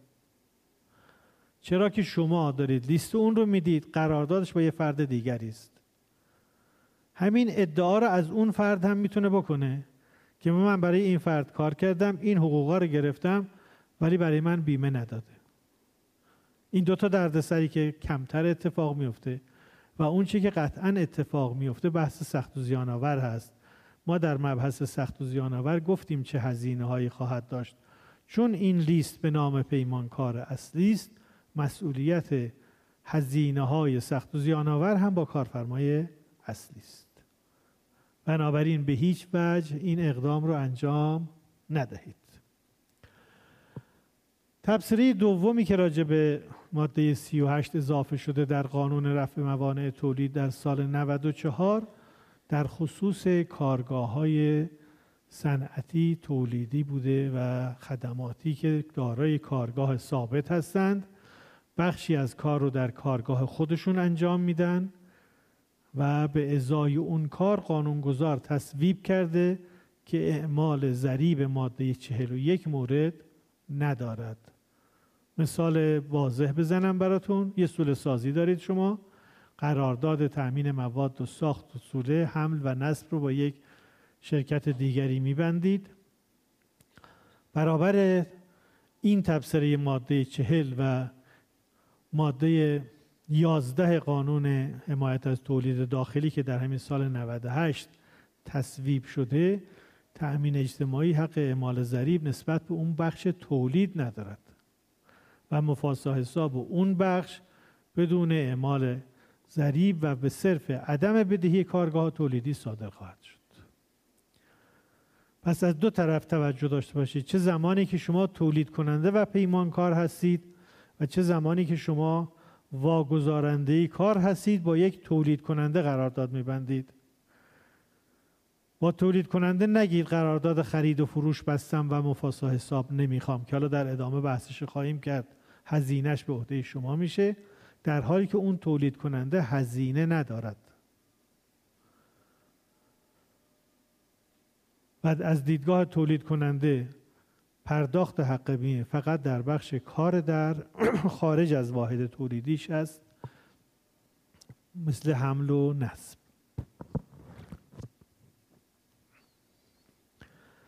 یه ماده 13 قانون کار رو هم اینجا اشاره کردیم.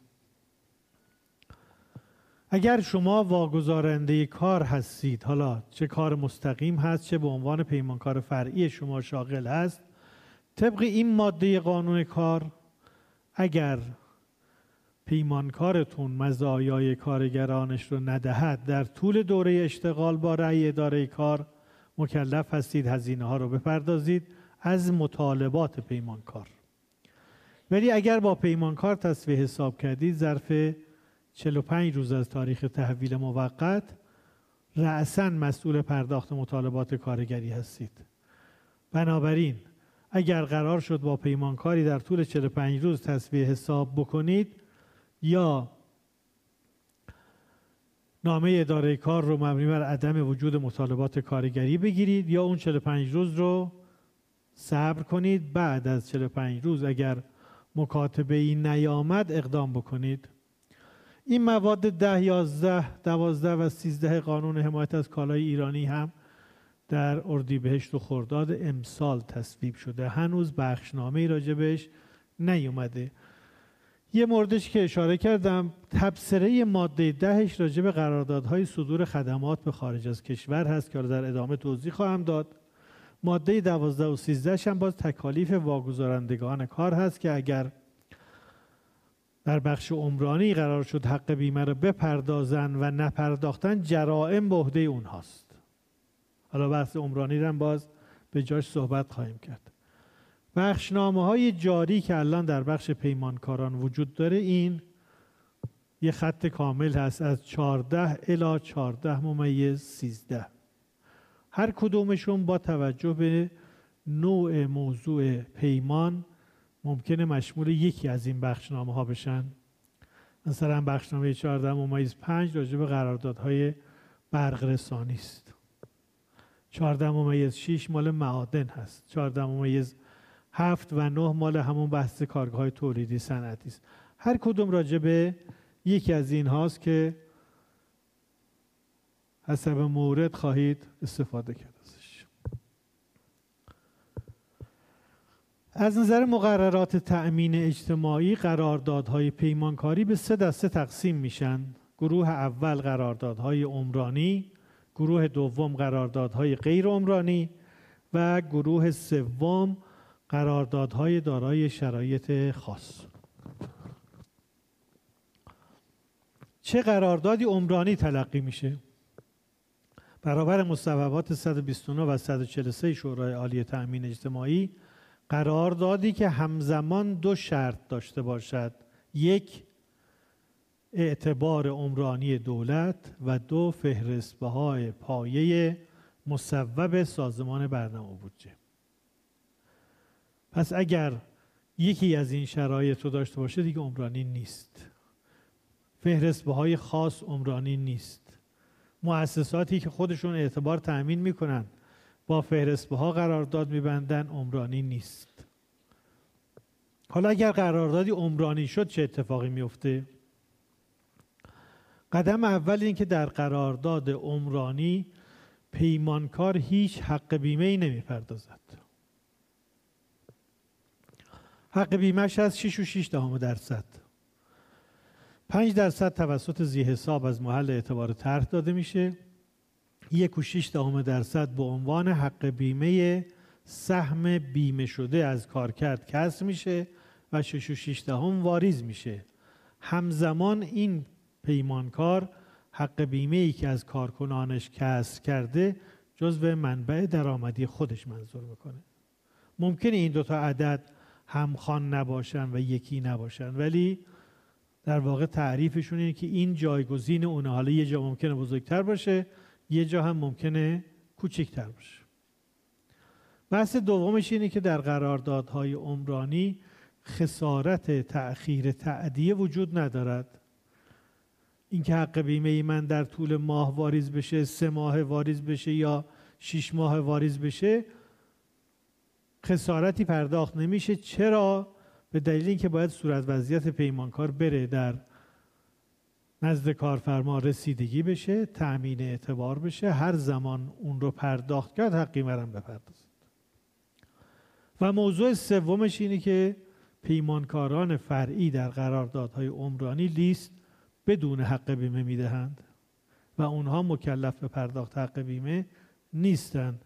منتها توجه داشته باشیم که اگر بخشی از کار رو واگذار کردیم به یک پیمانکار فرعی اون یک و شیش درصد رو از کارکرد او کم بکنیم و به حساب منابع خودمون منظور کنیم. چرا که از کارکرد اصلی ما یک و دهم کم خواهد شد. و اگر در یک قرارداد عمرانی یک پیمانکاری منحصرا یک لیست در طول اجرای قرارداد بدهد مشمول جریمه عدم ارسال لیست هم نیست. یک لیست بدون پول یک نفره. چه روی این تکیه می‌کنم؟ در بعضی از جاها شما یه قرارداد رو می‌گیرید به عنوان پیمانکار اصلی و اکثریت کار اجرا رو واگذار می‌کنید به پیمانکاران فرعی. خودتون نمیرید حتی اون یک لیست رو هم بدهید. آخر سر میان میگن نسبت به این تفاوت حق بیمه ده درصد جریمه باید بدهید. پس این یک لیست یک نفره در طول اجرای قرارداد رو حتما توجه داشته باشیم. قراردادهای غیر عمرانی قراردادهایی هستند که هر دوی این شرط و یا یکی از این شروط رو ندارند مبنای محاسبه حق بیمهشون رو در ادامه خواهیم گفت. قراردادهای دارای شرایط خاص همون تبصره ماده چهل و یا نه این ماده 11 قانون جدید کارگاه های تولیدی صنعتی فنی و خدماتی دارای کارگاه ثابت هستند. مبنای محاسبه حق بیمه قراردادهای غیر عمرانی مصوبه 24 یک هفتاد شورای عالی تامین اجتماعی است. در این مصوبه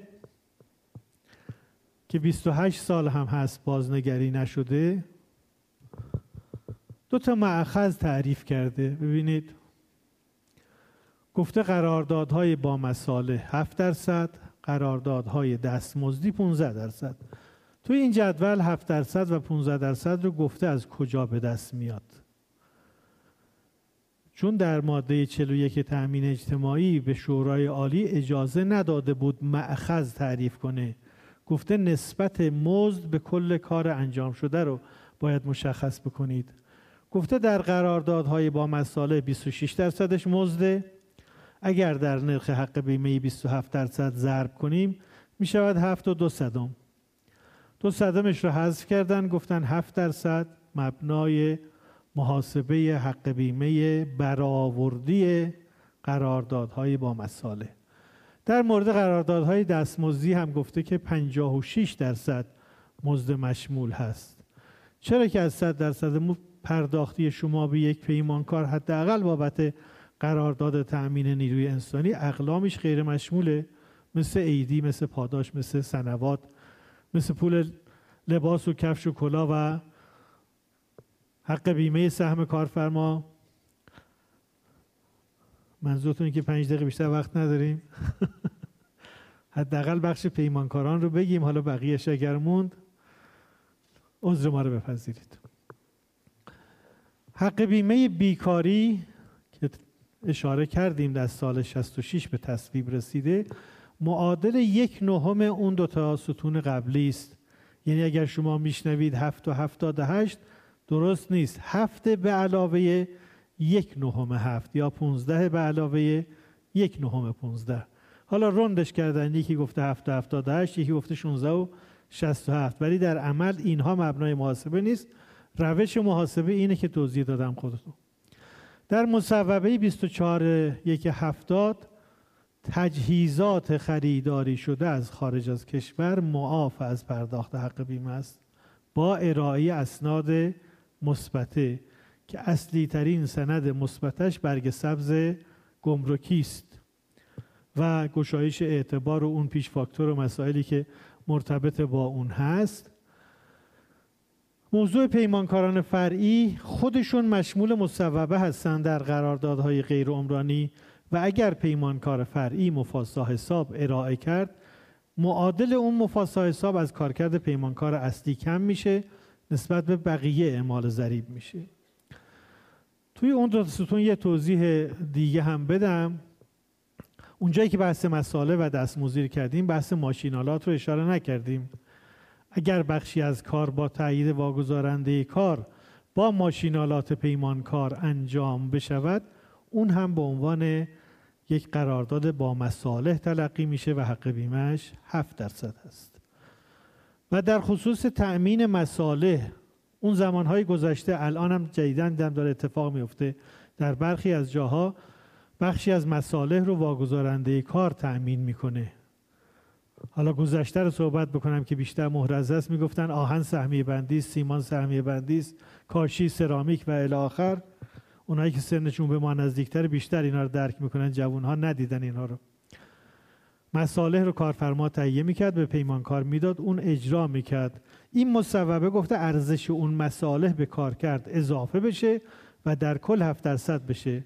و اگر واگذارنده کاری ارزش مصالح رو اعلام نکند کل قرارداد می شود 15 درصد که به ضرر پیمانکار هست. مؤسسات دولتی رو اینجا اشاره کردیم. مؤسسات دولتی از شمول ماده 38 خارج نیستند. باید مفاسا حساب بدهند ولی ضریب براشون اعمال نمی‌شود یعنی اگر شما رفتید یه قرارداد تحقیقاتی با دانشگاه تهران بستید از او مفاسا حساب بخواهید. ولی او حق بیمه طبق ضریب نمیده فقط حق بیمه کارکنانی که مشمول تأمین اجتماعی هست خواهد داد. قراردادهای حمل و نقل با ارائه بارنامه به جای 7 درصد مشمول 4 درصد هستند و یک نهم خودش. قراردادهای حمل و نقل ریلی اینجا اشاره شده 80 درصد کارکرد قراردادهای حمل و نقل ریلی از حق بیمه معاف است و روی 20 درصدش ضریب اعمال میشه. قراردادهای مخابرات تنوعش زیاد اشاره نمی کنم. نرم افزاری رایانه ای حالا بعدیش هم بیاد.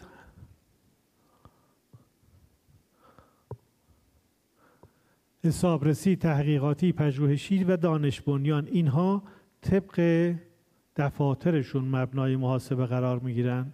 برای اینها ضریب اعمال نمی شود یعنی اونجایی که اشاره کردم اصرار به بازرسی دفاتر قانونی داشته باشید در مورد این گونه قرارداد هاست. قراردادهای صدور خدمات فنی به خارج از کشور طبق تبصره ماده ده این قانون و قانون صدور خدمات به خارج از کشور از شمول اعمال ضریب معاف هستند. ولی شخصی که قرارداد میبنده نیروهایی رو اعزام می‌کنه به خارج از کشور مکلف لیست اونها رو در دفتر مرکزی خودش به عنوان کارکنان اعزام شده بده و فقط حق بیمه رو طبق لیست بپردازه. قراردادهای تک نفره اگر اثبات بشود برابر دو تا رأی هیئت عمومی دیوان عدالت اداری از شمول ماده 38 خارجند ولی کارفرما مکلف اون گواهی رو هر سال از تامین اجتماعی بگیره که این قرارداد تک نفره غیر مشمول هست. قراردادهای خرید و فروش که هیچ خدمتی نداشته باشد حتی حمل کالا از درب مغازه تا محل اجرا. صرف خرید و فروش از اعمال ضریب و اخذ مفاسا حساب معاف هست قراردادهای EPC که سه بخش داره خیلی هم ممکن الان رایج باشه. بخش ایش مشمول قراردادهای دستمزدی است. بخش پیش که تأمین تجهیزات است در دو تا سرفصل قابل رسیدگی است. تجهیزات خارجی که گفتیم معاف است. تجهیزات تولید داخل باید مفاسا حساب بگیره طبق اون تبصره ماده چهل و بخش سی هم طبق مقررات جاری. در بحث جرائم قراردادهای عمرانی و غیر عمرانی تجمیعی بگیم. گفتیم عمرانی مشمول تأخیر تعدیه نیست. یک لیست بدهد از ده درصد هم معاف است. قرارداد غیر عمرانی هم اگر در طول اجرای کار حداقل یک لیست با حق بیمه بدهد از هر دو جریمه معاف است. یه موردی هم اینجا داریم راجع به پیمانکار و واگذارنده کاری که با هم توافق می‌کنن که حق بیمه رو از کارکرد کم کنن بپردازن ولی قرارداد عمرانی نیست.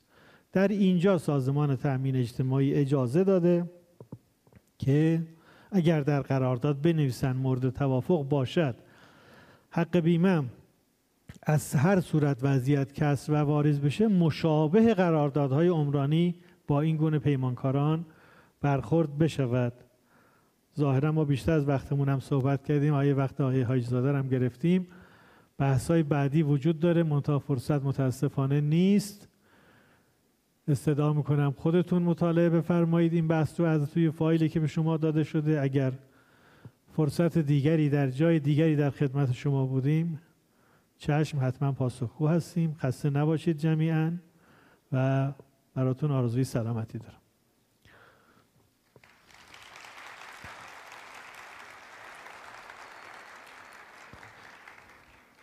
خیلی ممنونم از جناب آقای قدسی عزیز بابت ارائه بحث بیمه تامین اجتماعی. چند تا نکته و بعدش هم انشالله استراحت و پذیرایی و در بخش دوم با موضوع قانون کار در خدمتتون هستیم. موضوع اول این که شرکت سپیدار سیستم برای این سمینار تخفیف 20 درصدی روی محصولات خودش در نظر گرفته. به مدت ده روز تا بعد از یکم شهریور که همین امروز باشه دوستان من تو غرفه سپیدار آماده ارائه دمو و اطلاعات تکمیلی که اگر لازم داشته باشید هستند نکته دوم این که time استراحت به دلیل اینکه ارائه دوممون هم مثل ارائه اول زمان طولانی هست شما محدودیت داریم توی وقت.